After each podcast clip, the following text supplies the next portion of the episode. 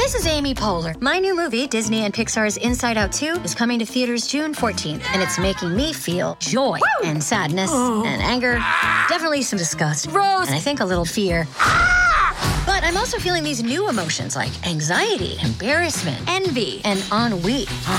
It's what you call the boredom. Okay, that one was weird. It's gonna be the feel everything movie of the summer. Disney and Pixar's Inside Out 2, rated PG, parental guidance suggested. Only in theaters June 14th. Get tickets now.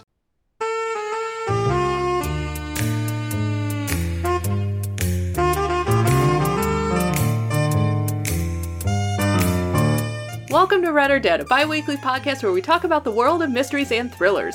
This is episode 154, and we are recording on Tuesday, May 30th. I'm Katie McLain Horner, along with Kendra Winchester, and we are coming to you from Book Riot. Hi, Kendra. How are you doing today? I'm doing all right. How are you? How's life post vacation? Ugh, it is not nearly as nice as life during vacation. I always make the mistake. Like, unless I fly back on a weekend, I'll usually be like, okay, we're going to fly back on Saturday. I have Sunday, and then I go back to work on Monday. Well, we flew back on a Tuesday, and I went back to work on Wednesday. And I usually work evening shifts on Wednesdays, like 1 to 9. So I'm like, okay, this will be fine. And I got into work, and I was so tired. oh my gosh.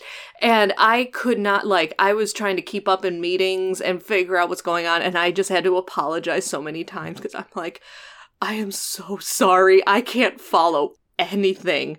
And we were only an hour's difference, like, in terms of time zone difference. And I'm like, I'm losing my mind. Like, it just feels like my brain is going to leak out through my ears. So, thankfully, we have improved since then. But yeah, we were in Colorado, and Colorado is so gorgeous with mountains and forests and waterfalls and clean air, and it's just so pretty. And then I came back to Illinois, and it's all flat. the weather has been nice in Illinois since we came back. Like it's been warm, it's been mostly sunny. So I'm I'm grateful for that. But yeah, you, coming back to just absolute flatness as far as you can see makes me makes me very grumpy. so hanging in there. Yeah. Colorado is so beautiful. So, yeah. It's, a, it's an adjustment. Yeah, it is. And it's, yeah, it's hands down, it's my favorite place in the world. I love Colorado so much. And we are going to be going back to Colorado later this year for Blaine's and my five year anniversary. We're going to be visiting a different area of Colorado. So that, that got me through because I'm like, all right, we're going to be back in the fall. It's going to be okay. So is that when you're going to the creepy hotel? Yes, it is. Okay, Yes. because uh, Liberty and I were speculating. I was like, I can't remember if this is that Colorado vacation or it's a different one. Yes, it is. Okay. I yeah, I know that I know you and I have talked about it like off recording and I can't remember if I mentioned it on the podcast, but if no one if I haven't mentioned it, Blaine and I are spending two nights at the Stanley Hotel in Estes Park where Stephen King got the idea for The Shining because that hotel is very very haunted. And we had been there before but hadn't stayed in the main hotel. It was like on a proper another building on the same Mm. property. But we are now spending two nights in the most haunted room in the hotel. I asked for it specifically. paid more money than I care to admit for those two nights. And my husband is just like, all right. This is this is true love. Yeah, know? he's he loves the history. He loves Stephen King. He loves The Shining. He's like, look, he's like, look, I will like if a ghost appears in front of me, I will be, you know, that that's fine. But he's just like, all right, we're gonna do that. So, yes, um, yeah, we're we're willingly staying in the most haunted room in the Stanley room four hundred one, in case anyone's interested. So. That will be fun. That is amazing. Uh, that that reminds me how um for free I freelance for a long time, and one of my first freelance gigs in the book world, um, I was fired from, uh, or not rehired, I should say, because I was writing on haunted houses around the world, Mm-hmm. and the editor found that one of the haunted houses wasn't actually haunted, and they were apparently horrified that I've written about a haunted house that someone had said wasn't actually haunted, and I'm sitting here like, what? Okay. Okay. was amazing. I mean, like, uh, way too much work and far too little money. So, not really sad about it in the long run. But at the time, it was like, really? Like, that's that's your problem? That wow, that that is you know, and as someone who is like full on a believer in this type of stuff, clearly even I'm going like, okay. Now, like there's really no definitive rubric for like determining how haunted a place is. It's like, okay, the closet door opened 3 times, so we're giving this one 4 stars. You know, and like it had like a really extensive history of being part of like haunted tourism. And that was kind of like a lot I wanted to talk about was like tourism in haunted places and mm-hmm. like whatever. But apparently, like, oh no, it had proven not not to be haunted. And apparently I hadn't fact checked enough. And I'm like, oh boy. I was writing about haunted houses. Anyway, so that but that was this very on brand, rambly preamble here for for us, but it's very you know again very on brand. Yeah, and also I think I think we we unintentionally both veered a little horrorish in the in this episode, but you know, we did getting we ahead did. of myself. I'm getting ahead of myself. ha- have you been reading anything since I have last been here? Not for this particular podcast, except I am currently reading one of the books I'll talk about today, but we'll get there. But uh, other everything else is for something else. So you know, here we are. But what have you been currently reading? Shockingly, something in addition to what the topic for this this episode is. I actually after I came back from vacation, I think yeah, this was after I came back. I was actually talking to a patron at the library who I had talked to before and told her about the podcast because she was telling me how much she loves the podcast. So that was that was cool, first off. But she gave me a reading recommendation that I was not aware of. And so I've started listening to it on audio, and it's called Mary Rose by Geoffrey Girard. Now, this is actually a like a refashioning of the original story Mary Rose, which was written by J.M. Barrie, who also wrote Peter Pan. This is very different. And Mary Rose, the J.M. Barrie version, is Hitchcock, I believe, tried to turn it into a movie twice. I I believe it was twice, and both times he ended up canceling the production because he said there's no way I can do this story justice. Like I am not going to make a movie that's as scary as the original book. And so when she when this patron told me about that, I was like, "Well, this sounds interesting." And she had specifically read the refashioning of this story by Geoffrey Girard, which was written in like 2017, 2018. Um, so I started listening to the audiobook, and I'm not terribly far into it, but I'm a good chunk of the ways. And it, the basic story is you have Mary Rose and Simon who are dating. They are about to get engaged. Mary Rose is from England, and the two of them are uh, are traveling to England um, for to spend some time with her parents. And Simon's going to officially ask for their blessing to um, to get engaged to Mary Rose. And while they're over there, his parents are like, "Look, we know that that's probably where your head, where you're thinking, but before we talk about any of that, you need to know what happened to Mary Rose when she was a kid.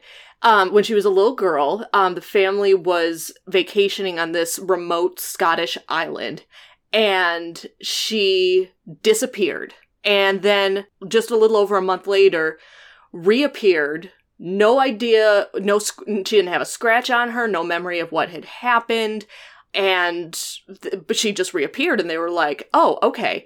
And so they kind of just kind of carried on with their life.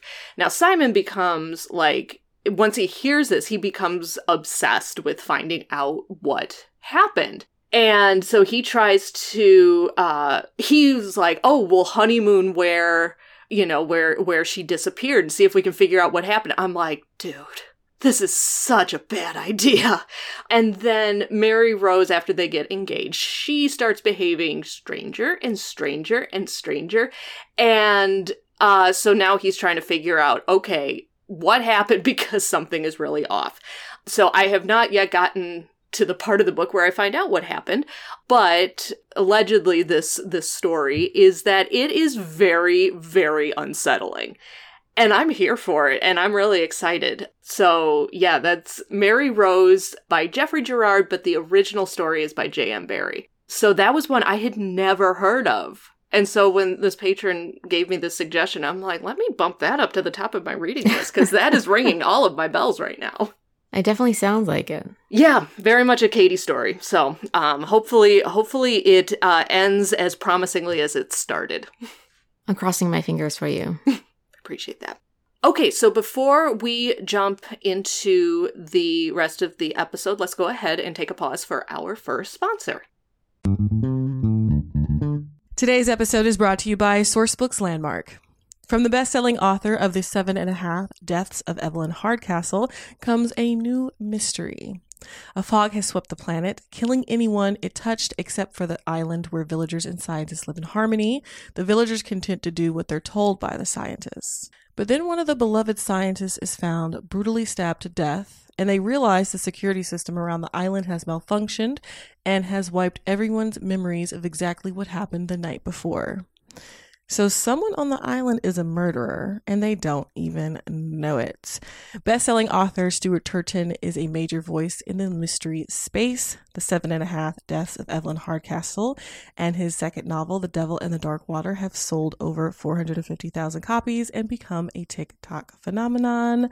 He's received fantastic reviews from best-selling authors and major outlets. Make sure to check out his latest work, The Last Murder at the End of the World. And thanks again to Sourcebooks Landmark for sponsoring this episode. Today's episode is brought to you by Sourcebooks Landmark. So, King Solomon says something very interesting to his son before he dies, and that is, quote, don't let the white man take the house, end quote. These, as I just mentioned, are King Solomon's last words to his son as he dies. Now, all four Solomon siblings must return to North Carolina to save the kingdom, their ancestral home, and 200 acres of land from a development company. Told in alternating viewpoints, Long After We Are Gone by Tara Shelton Harris is a searing portrait of the power of family and letting go of things that no longer serve you, exploring the burden of familial expectations, the detriment of miscommunication, and the lessons and legacies we pass on to our children. It's an explosive and emotional story of four siblings, each fighting their own personal battle, because who isn't, who return home in the wake of their father's death. Make sure to check out Long After We Are Gone by Tara Shelton Harris. And thanks again to Sourcebooks Landmark for sponsoring this episode. All right, and then Kendra, you actually have just just a quick little t- little tidbit before we jump in for the rest of the episode as well. Yes, so we wanted to let you all know about Book Riot's new Substack called The Deep Dive. So if you're looking for fascinating stories, informed takes, useful advice, and more drawn from the folks at Book Riot, you can check out The Deep Dive. It is a bi weekly newsletter to inform and inspire readers, and it's delivered right to your inbox. Your first read, The Power Reader's Guide to Reading um, Logs and Trackers, is on the house. So you can check out all of the details and choose a membership level if you so desire at bookriot.substack.com. And of course, as always, that will be linked in the show notes. Yeah, no, this sounds super interesting. And it, I mean, the topics, they'll cover just about anything. And one of the topics that has been covered, which just blows my mind that this would even be a topic, and I'm now super fascinated, is going down the rabbit hole with the state of scratch and sniff publishing. like, that belongs on the, there's, there's a subreddit that's like, first time sentences or unique sentences where it's like this sentence has never been uttered in the English language before. um, I think this qualifies. And like I didn't, I never thought about scratch and sniff publishing being a thing until I read that sentence. And now I want to know everything about scratch and sniff publishing. well, good thing you now have the deep dive. Yes. And you can find out all about it. yes. Oh my gosh. I, yeah, my mind is just going in so many different directions. And now I want like the investigative journalism version of. anyway, I'm getting way ahead of myself here, and I'm afraid this is going to be a theme for this episode. Katie gets way ahead of herself. oh, all right. Well, before I get even farther ahead of myself, as we mentioned at the top of the show, we talk about mysteries and suspense and true crime and just about anything that falls under that umbrella. So if you're new to this mysterious community, welcome. We are so happy to have you. And if you are a longtime listener, welcome back. As always, we are delighted that you continue to put us in your ears every two weeks. It makes us very happy. If you have listened to the show before, you know that this is the point of the episode where we always put out a call to our listeners to let us know if you have any suggestions for upcoming episodes. They really do help us plan out what we're going to talk about every two weeks. It's a great way for us to expand our reading horizons. It's a great way to know what you, the listeners, would like to hear more of. So if you have any suggestions, let us know. It can be talking about recent award winners, it can be subgenres or themes that you want that you think would be interesting to explore more deeply. It can be author read alikes, it can be movie adaptations, it can be something happening in the news that's related to something in the world of mystery and suspense publishing you know, there's so many different options and we can't possibly think of them all. So that's why we like to, to hear from our listeners.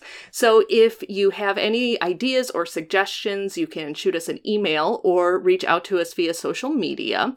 We always have our contact information at the end of the show and in the show notes, so you don't have to get it down first thing. We just put out the call ahead of time to get all those creative juices flowing. And even if you don't have an idea and you just want to say hi, we also love hearing from our listeners just you know, for no reason other than just because. It makes us very happy. Um, so please feel free to do that if you feel so inclined. And if you enjoyed this podcast, definitely hop on over to Apple Podcasts and leave us a review so that other people can find us easier. And with that, the don't have much in the way of news, but Megan Abbott's newest book, which comes out today, called Beware the Woman, and she has already announced that it is going to be adapted into a film. And when the writer's strike ends, she is actually going to be writing the script. So there's very little information. She just posted about it on Twitter recently, but I wanted to include it A, because Megan Abbott is a Book Riot favorite, and B, because I am going to be talking more about Beware the Woman in the new releases segment. So I'm like, it's a little kind of a reverse tie in. Usually we talk about the book and then we're like, oh, hey, it's going to be adapted. And now it's like, hey, this book's going to be adapted. And I'm going to tell you about it in a little bit. but yeah, I am really excited and I. I have not read as many of Megan Abbott's books as I would like to, but I have very much enjoyed the books of hers that I have read. Kendra, now you said that you have not had a chance to read Megan Abbott yet. I have not. I've never read Megan Abbott. I've been around for a lot of her book releases at this point, but I I've never just had a chance to pick it up. So I feel like if listeners have a have a book that they're invested in me starting out with, please email us. I would love to know. Yeah, she has she's got a long a long backlist to choose she from. Does. So you've got a lot of options, which is good. I always love options. Yes, and if you've never read Megan Abbott before, she writes lots of, her books are very centered on female characters and deal a lot with women's complexities, uh, women's rage, like the dynamics of groups like one of her books talks about a cheerleading squad another one talks about um, a ballet a gymnastics team. Like she really looks at like those interdynamics of female relationships and complexities and stuff and oh she's so good so so good. And yeah i was say with with that um i'll we can jump into this this episode's uh, topic which is pride month reads where I was going to say starting I usually we get a little bit more into into June before we do the Pride month, but we're we're doing it just just a wee bit early this year, getting it We right are. at the beginning of June. And I'm just going to kind of stop talking for a little bit because I feel like I've been blabbering for a while. What what have you to say, Kendra? Yeah, so I have chosen a few different things, and I went with horror as well, which is more unusual for me. But I had some on my TBR, and I was like, you know what? Today is the day. So I listened to Nothing But Blackened Teeth by Cassandra Khaw, and this was uh, this came out, and it was very buzzy. It's a novella, and it's about these young adults. They are in their, I think, early twenties, but they've known each other since high school might be late teens, but that era of young adulthood. And so a couple is getting married and they have decided to get married um, in this creepy house in Japan. And there's a lot of drama going on between the five people featured, right? And so we uh we are like immediately we know, oh wait, they didn't even get a permit for this and they're in this haunted mansion. What why? Why? Why would you why would you make that choice? oh, just kicking things off on just just a great start. Yes. And so I it's very short, so I'm going to avoid spoilers as much as possible, but basically very early on they find out that in this house, it was chosen because it was creepy, but also there's this folk story that almost a thousand years ago, a woman was buried alive in the foundations of the house. And then after that, for every year after that, a bride was then sacrificed every year for the house. So, yes, my thoughts exactly. Just stunned silence. It is so creepy. It is the perfect one. Like, I listened to it in one sitting. I was just doing laundry, cleaning my house, bathing the corgis, you know, ignoring Dylan's protestations about me combing out his butt floof. Like, it was. it was a very creepy experience and i'm just like staring off into space with this corgi protesting grooming like would recommend i love a good creepy house story it's just perfection I am just I have not yet read this book. It's been on my list for a while. Also, if if all of you listeners, if you have not seen the cover of this book, it is so creepy. it is, it is. so creepy. And I have had it on my list for a while. And I'm just thinking right now how grateful my husband will be when he learns about this book and then learns that I read it after we got married. Yeah, because I mean, you're talking. I'm like, this is such a terrible idea, and I'm like, this is all also very possibly up my alley. So, in terms of bad decisions I might make in my life, so I would like to think I would get the proper permits, but you know, I uh, I don't know. There's just something about this book that really captured my imagination, and like I don't go into it expecting people in the horror movie, horror movie, horror book will end up fine. You know, that's not an expectation I have. I don't know why it has such a low rating on Goodreads. I have gone through far too many. I normally don't read Goodreads reviews for, on principle, but like I saw the rating on Goodreads and I was like, what on earth? And people seem to just like not like the characters or they don't like the twist or whatever. I'm like, what do you mean you're upset that there there may or may not be a haunted house with a creepy bride who was buried in the foundation of the house? Like, why are you surprised about that? Oh yeah, I don't know. The, the more I, the more I, I read reader reviews, they can sometimes be really helpful, and they can just sometimes be maddening. Yeah, I don't know, but I I feel like if you are looking for a creepy ghost story, no matter what time of the year, then definitely read Nothing But Blackened Teeth by Cassandra Khaw. And oh, it is LGBTQ Pride Month, and I, I, should have specified the protagonist is, I believe, bisexual, and then the author, I believe, is gender queer um, in some way. So there's your Pride Month. Pride, you know, queer folks, we can do it all. We can do horror, love stories, whatever. Just so happens here we do the dark and twisty things. So, yep. And what I've been noticing over the years, especially as we do a Pride episode each year, is that the books that are available are just becoming so wonderfully varied, just across subgenres, tones, moods, setting. Like there there is something for every reader. And I also and specifically for this book I love the fact that you mentioned that it's a good listen on audio that you use to help clean the house because holy cow, I have not been able to get my butt off the couch and do basic housework. And I'm like, okay, maybe this book will help me. or not. Maybe I'll just sit on the couch and listen to the audiobook. I don't know. But you have options. Well, I have options, but it, it gives me a little hope that that might be helpful. So, my first pick is also goes kind of down the horror uh, end of the spectrum, but it's like a horror suspense literary fiction mashup. So, it's, I think this is very accessible to readers who may not otherwise be interested in horror or those types of stories. There, there's so much stuff going on in this book. But anyway, the book that I picked is called Reprieve by James Han Mattson. And that came out, I want to say, not last year, the year before. So it's still fairly new.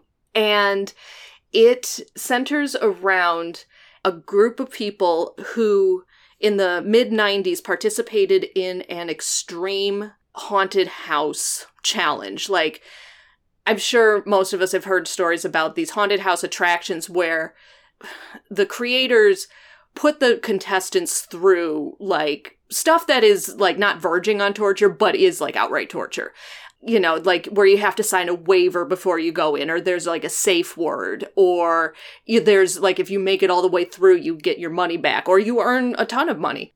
So that's the kind of setting for this for this story. So you've got four people that are uh, working together as a team to try and get through this really intense haunted house, with the idea being that if they make it all the way through, they will each win fifteen thousand dollars. However, before they can make it through, one of the contestants is murdered. So the you know that from the very beginning. From the very beginning.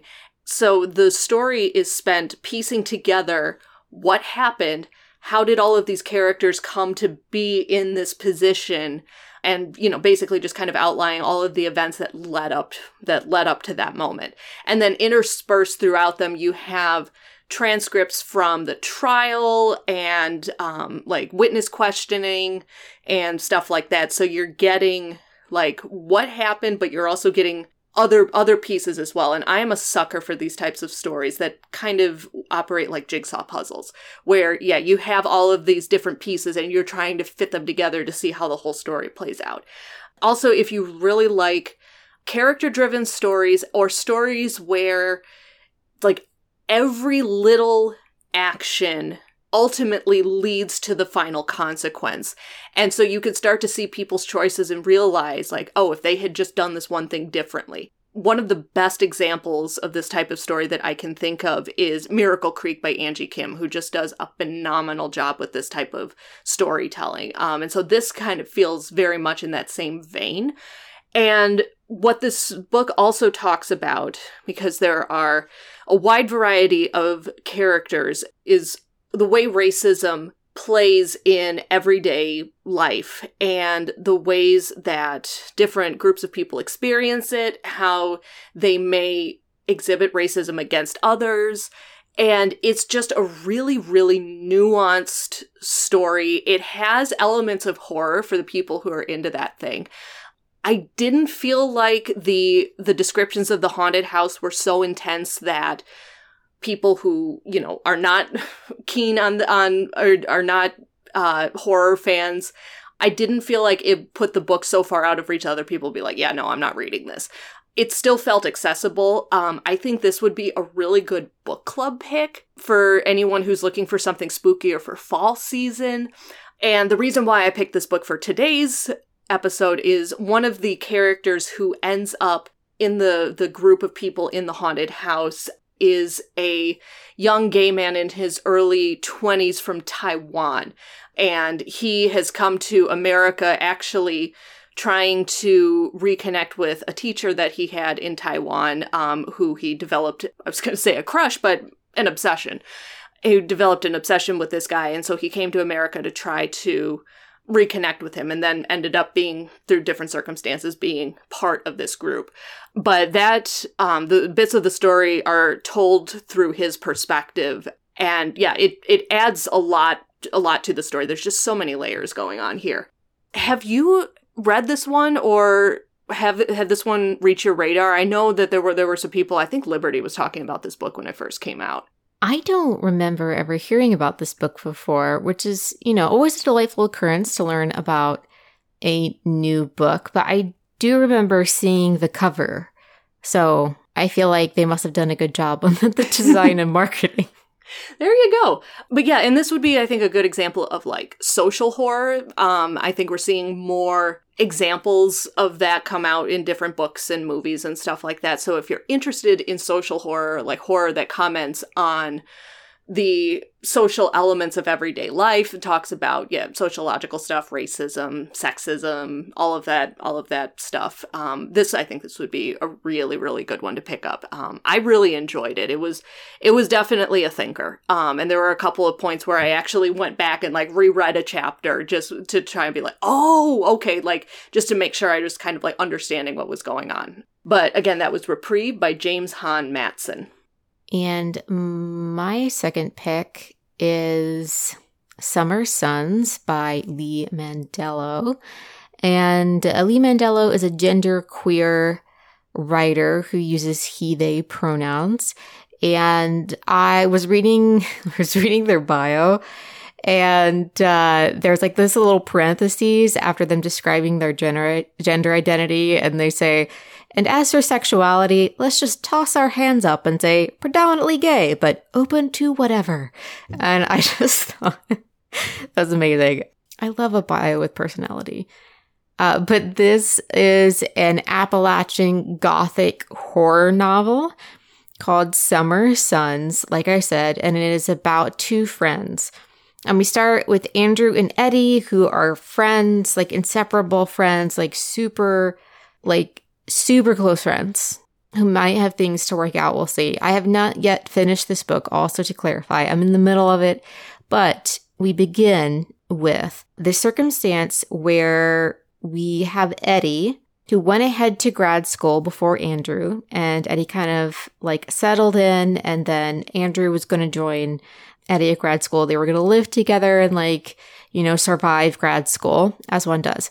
But when Eddie dies by what appears to be suicide, Andrew finds himself now with a roommate he did not plan to have. He has received Eddie's like inheritance, which he's not exactly sure what's going on with that.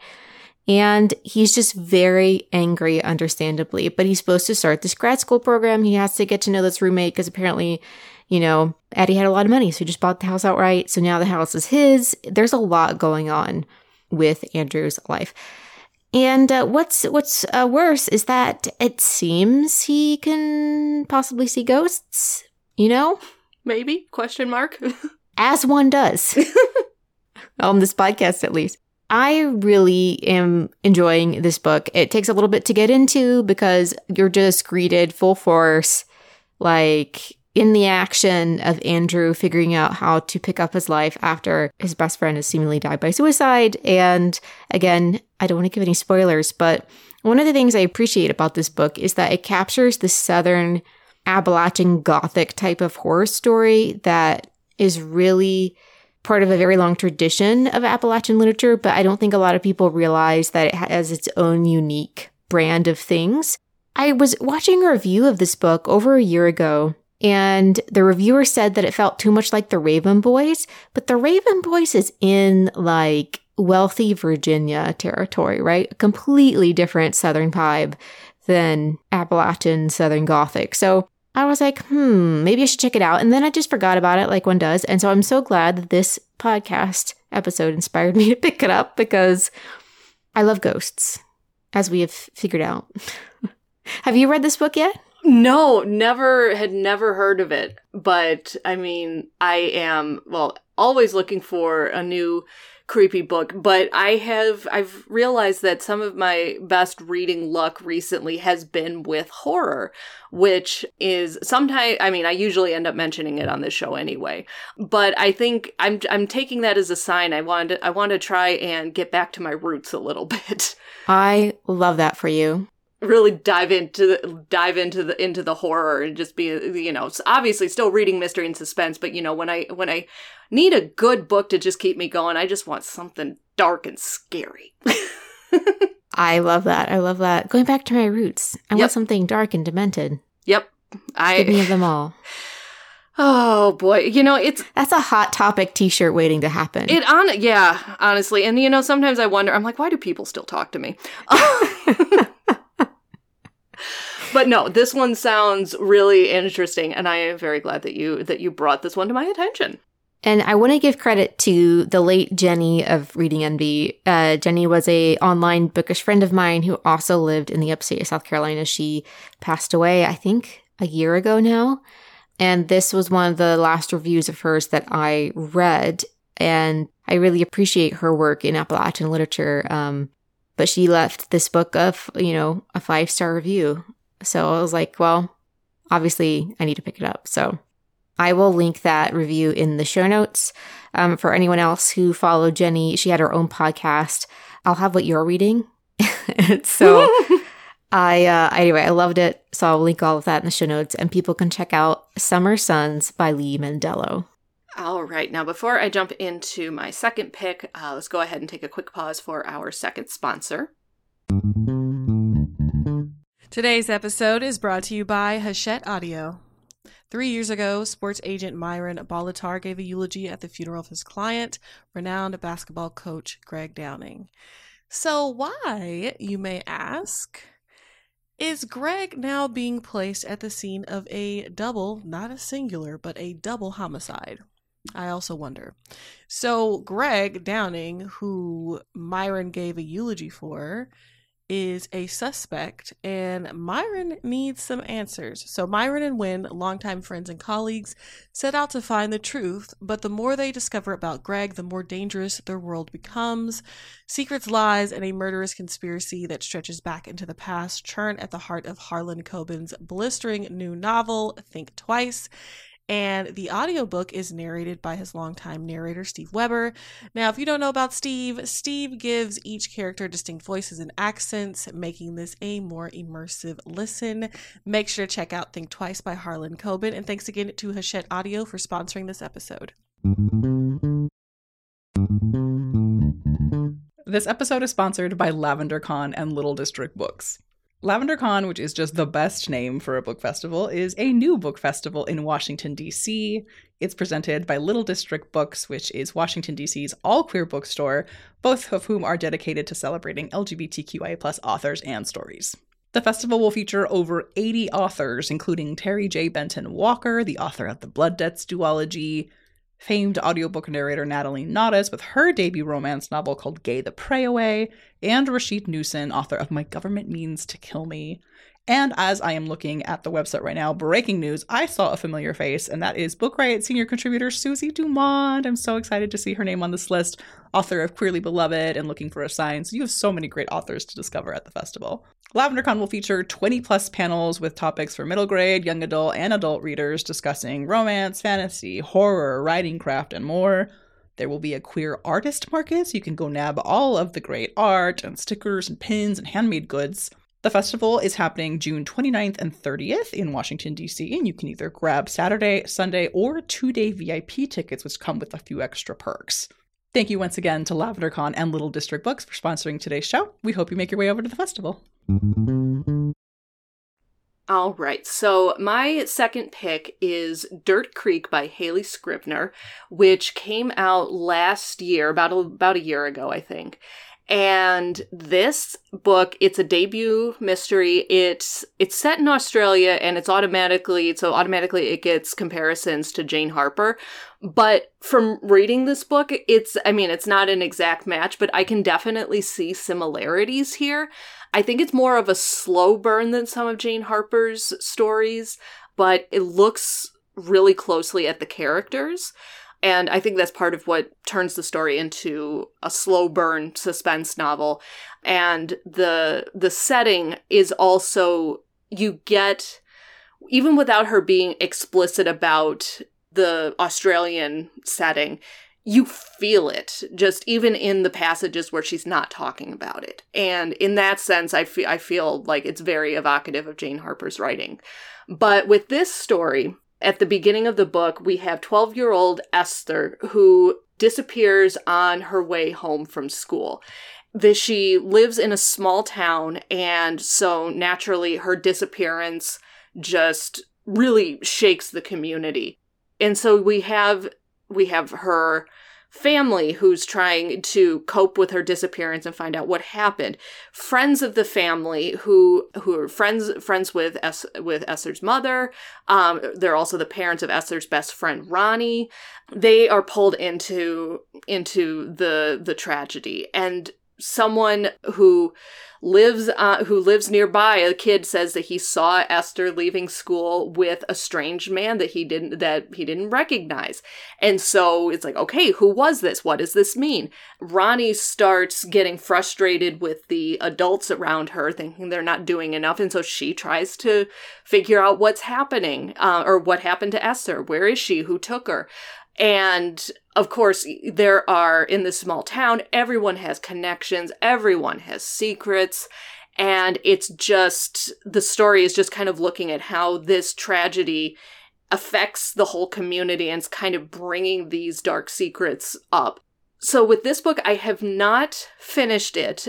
Sadly, again, life has just has been very, very difficult in terms of trying to to squeeze out some some isolated reading time but so i have not gotten to the end but i'm really really loving yeah just the attention that she pays that the author pays to the characters there's also this in interspersed between the chapters that are told from different perspectives like esther's mother um, her friend the uh, detective who has been assigned to the case and that character is why I am including it uh, in this roundup of LGBTQ reads because um, the the detective is a gay woman. I and since I haven't finished the book yet, I'm not sure to the extent in which that which her identity plays out in the whole story. Um, it has been mentioned a few times at the beginning, so it is an established part of her character. Um, I just haven't figured out exactly to what to what extent that bec- that factors into the whole story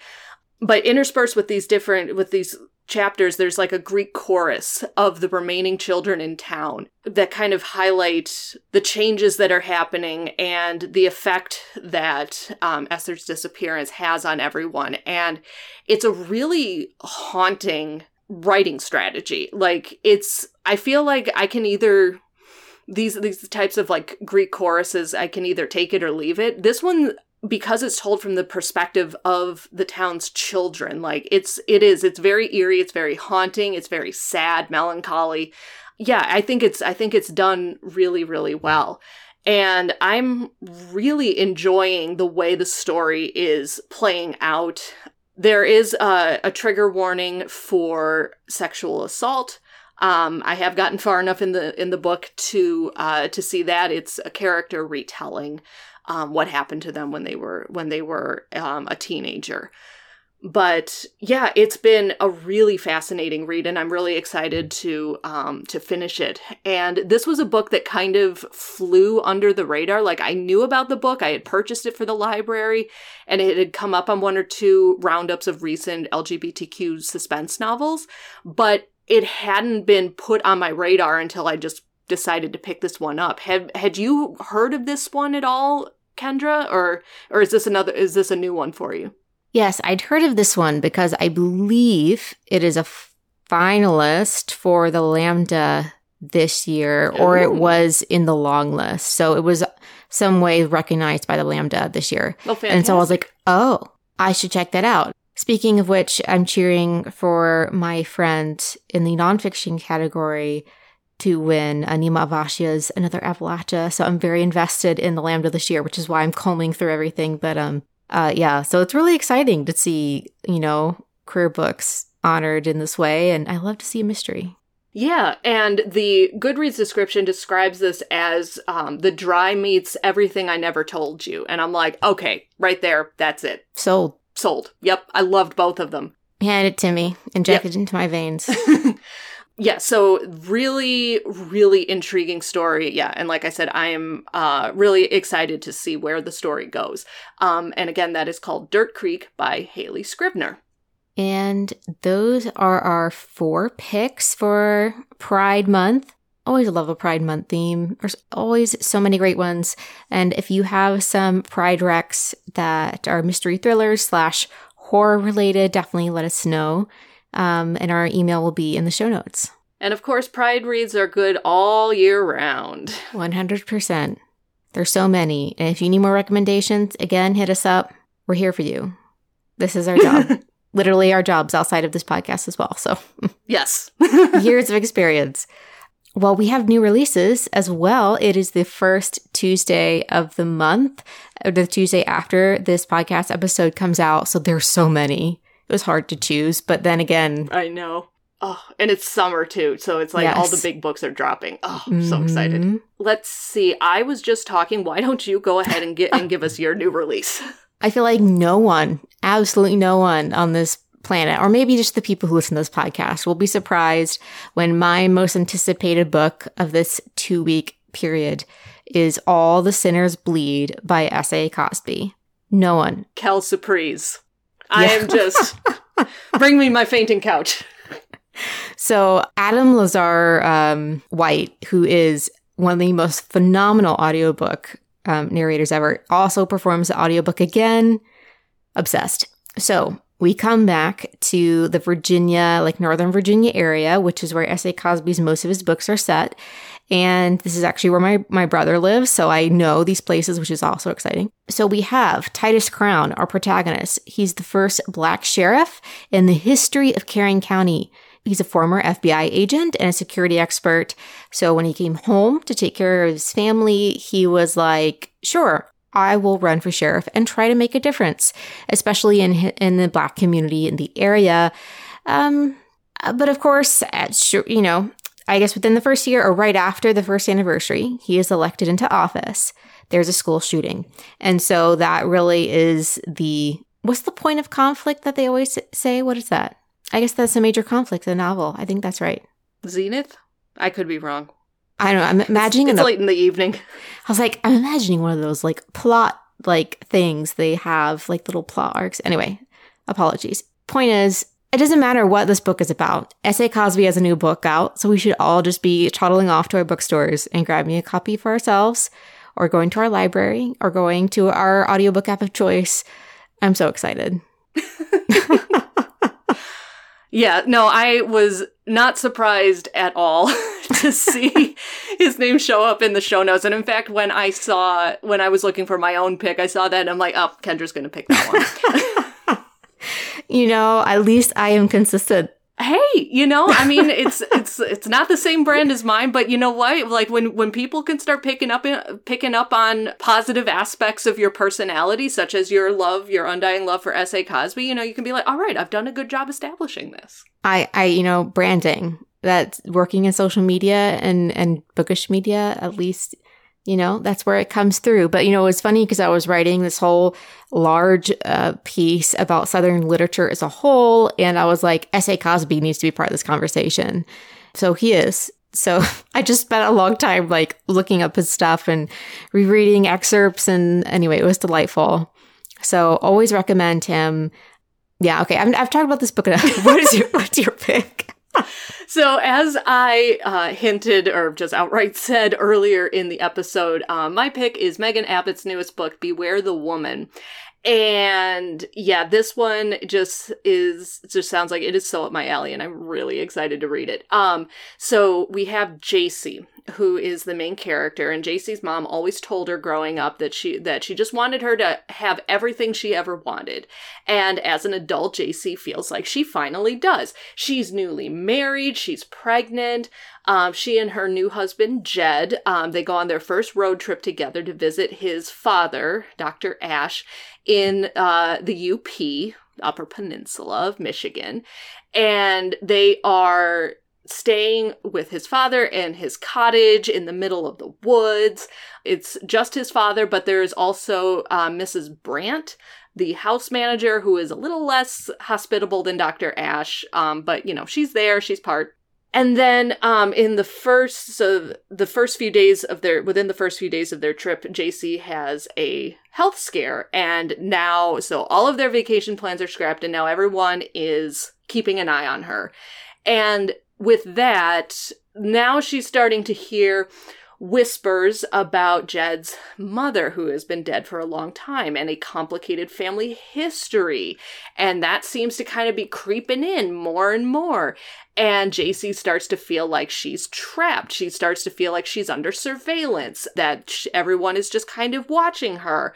And so she's struggling with, you know, is this just paranoia? Is this literal cabin fever? Um, is it, as the people around her seem to think, um, a stubborn refusal to take necessary precautions? Or is it legit something, something's happening here? And I love a good story with a messed up family history. I love, love, love, love, love these stories. They are the creepiest.